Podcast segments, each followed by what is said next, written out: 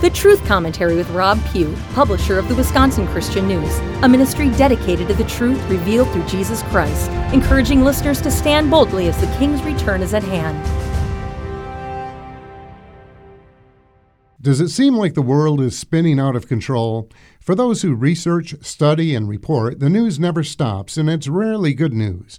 I'm not sure how those without the hope of eternal salvation in Jesus can deal with it all, except that I do know that most prefer not to deal with it at all. They do their best to avoid the news and any information that might upset them. I understand it's a coping mechanism, but of course you can run, but you can't hide from all that's coming upon the earth now. You certainly will not be able to hide from the King of Kings when he returns with the armies of heaven to justly judge the wicked of this world. Many lost souls realize this as well, but still won't humble themselves, repent, and cry out for the Savior's mercy and grace. Of course, one day every knee will bow and every tongue will confess that Jesus Christ is Lord. But for now, every day they get up and do their best impression of an ostrich while trying to pretend that God doesn't exist. Still, there's always that black cloud, always that fear factor in the back of their minds, and so they simply obey and comply with evil and tyranny in the futile hope that they'll just be left alone. Many also believe they're superior people, so much more virtuous, kind, and thoughtful of others because they do as they're told. But those of us who know Jesus and are known by him need never fear anything. We can be bold as lions because we know He'll never leave us or forsake us, even though we will have tribulation in this world. So we don't need to bow to the evil dictates of tyrants. We don't need to do as we're told by the wicked ones. We're free to do as we should in accordance with the Word of God. Other lost souls do follow the daily news, but they only accept the mainstream media news. And as we all know, the mainstream media news only shows us what they want us to see. The Mockingbird media does the bidding of their puppet masters, pumping out lies and propaganda 24 7 for the purpose of continually advancing the Great Reset globalist agenda. The majority of what's called news today is mere theater, scripted and choreographed purposely to cause the most fear possible and, of course, obedience. So today I'd like to share with you some news you'll likely never hear in the mainstream press. The line left will likely label this as fake news or conspiracy theories or right wing propaganda, but that's just what they do. And people really believe what their screens show them. For too many, if it's not on TV, it's not real, it's not happening. Remember, the corporate media's job is to make the truth disappear, forever gone down the memory hole. First of all, out of England, it's been announced that Boris Johnson is drawing up plans to phase out that country's pandemic restrictions very soon. Currently, British citizens are required to remain in quarantine if they test positive for COVID. Violating this mandate comes with a £10,000 fine. COVID passports and contact tracing may also be phased out. It seems that, just maybe, the millions of Brits protesting in the streets have had some effect there. The U.S. Supreme Court threw the peasants a bone recently when they ruled that Biden's jab mandates for companies with more than 100 employees could not be enforced. But at the same time, they are allowing jab mandates to go forward for American healthcare workers. For them, it's get the jab or lose your job, and most are denying religious and medical exemptions. Many healthcare workers have already been fired long ago for their noncompliance. But the court's decision on companies is too little too late. Biden's threats and coercion were enough to get American companies to mandate the jabs already. It only took an empty threat with no legal teeth behind it at all to get them to obey. His regime knew such rules would never hold up in court, but by simply threatening fines and penalties, a majority of American workers have now already been irreversibly jabbed. For them, it's already too late.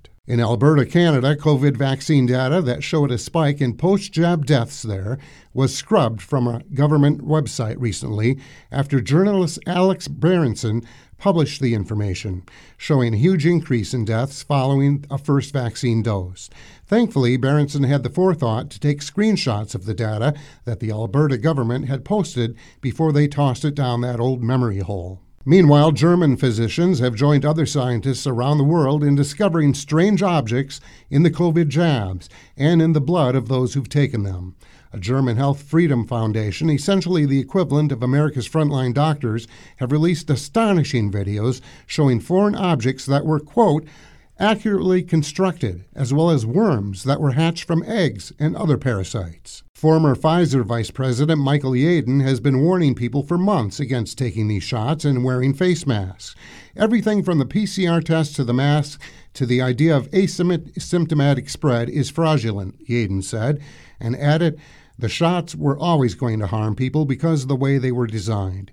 Yeadon believes that the outcomes of the COVID jabs are likely a thousand times worse than for any conventional vaccine due to the experimental mRNA technology they use. A report from the Airline Pilot Association magazine has noted that U.S. pilot deaths increased 1,750% in just the first eight months of 2021, starting right after COVID jabs were required. Interestingly, none died unexpectedly during the supposedly deadly pandemic of 2020. On January 11th, the construction of a 10 foot high concrete wall began surrounding the White House. No explanation has been given for the purpose of this wall, which is positioned inside the steel fence that already surrounds the White House. Curiously, when construction of the concrete barrier began, the CCTV video feed was cut off. A few websites covering this have said that the huge concrete wall is needed because landscapers are doing maintenance on a fountain on the White House lawn. How stupid do they think we are? But it seems we need more and more and more walls and barricades to protect the most popular president ever elected, with more than 80 million legitimate votes. While at the same time, our southern border is equipped with a red carpet for any and all non citizens who would like free food, clothing, health care, education, housing, and cash, even as our senior citizens and military veterans subsist on government aid well below the poverty line. While this is going on, the Biden administration is making lists of religious vaccine objectors.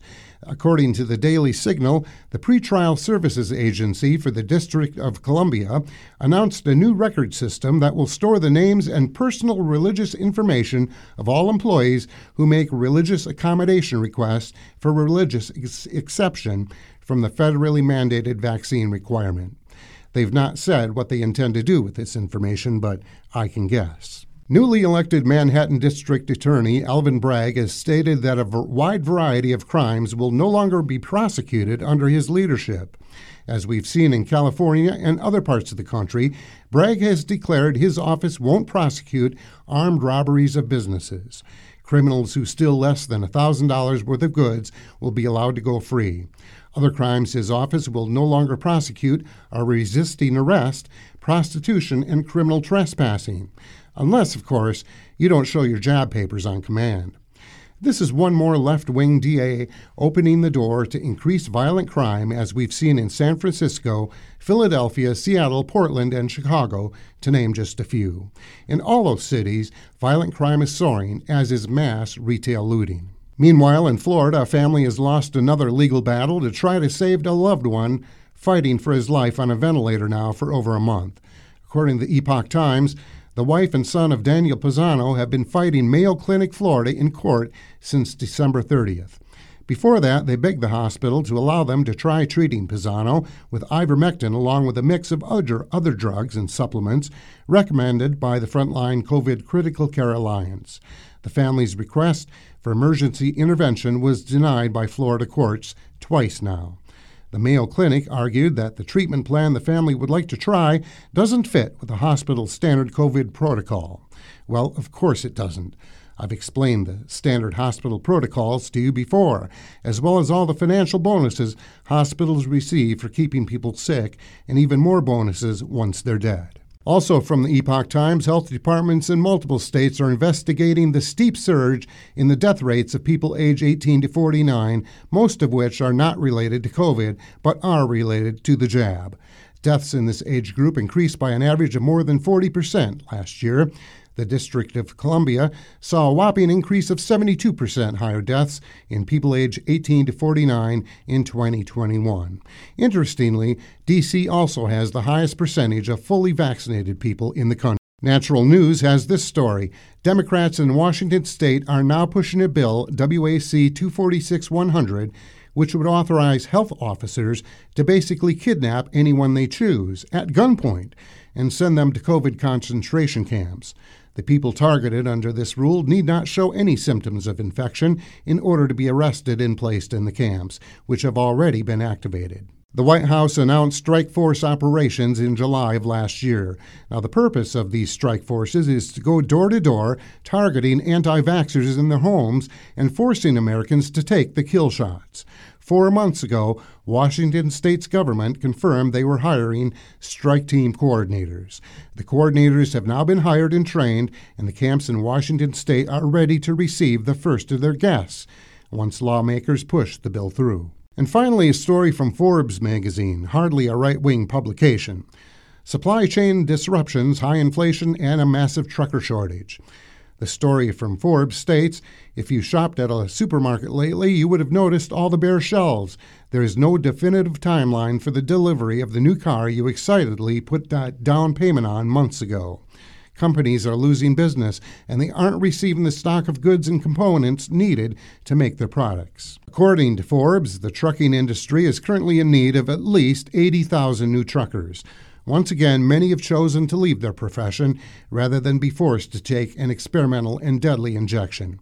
Up to 75% of the U.S. economy's products arrive by truck, but not anymore. In California, if your truck is more than a couple years old, you're not allowed to enter the state at all. In addition, truck drivers must now show their vaccine passports in order to enter certain states, as well as travel to and from Canada. Meanwhile, the cost of goods has skyrocketed across the nation, and food shortages have been predicted for a while now. And I've mentioned this previously, but it bears repeating. You must now show your papers proving you've been fully jabbed in Washington, D.C., Minneapolis, and St. Paul in order to enter any public space. New Yorkers also must show their papers if they intend to move about in public. And only about 20,000 people turned out to protest the mandates and loss of freedom at the D.C. rally January 23rd. This is the world we live in now. This is the new normal. This is the left's idea of building back better. It may seem like the world is spinning out of control, but you know, our mighty God has his hand firmly at the helm, and the evil ones behind all the mayhem and destruction can do nothing that God does not allow. Our world is under judgment, as it should be. Our Heavenly Father is patient beyond measure, not willing that any should perish, but that all should come to repentance. But just as in the days of Noah and Lot, there comes a time when time runs out.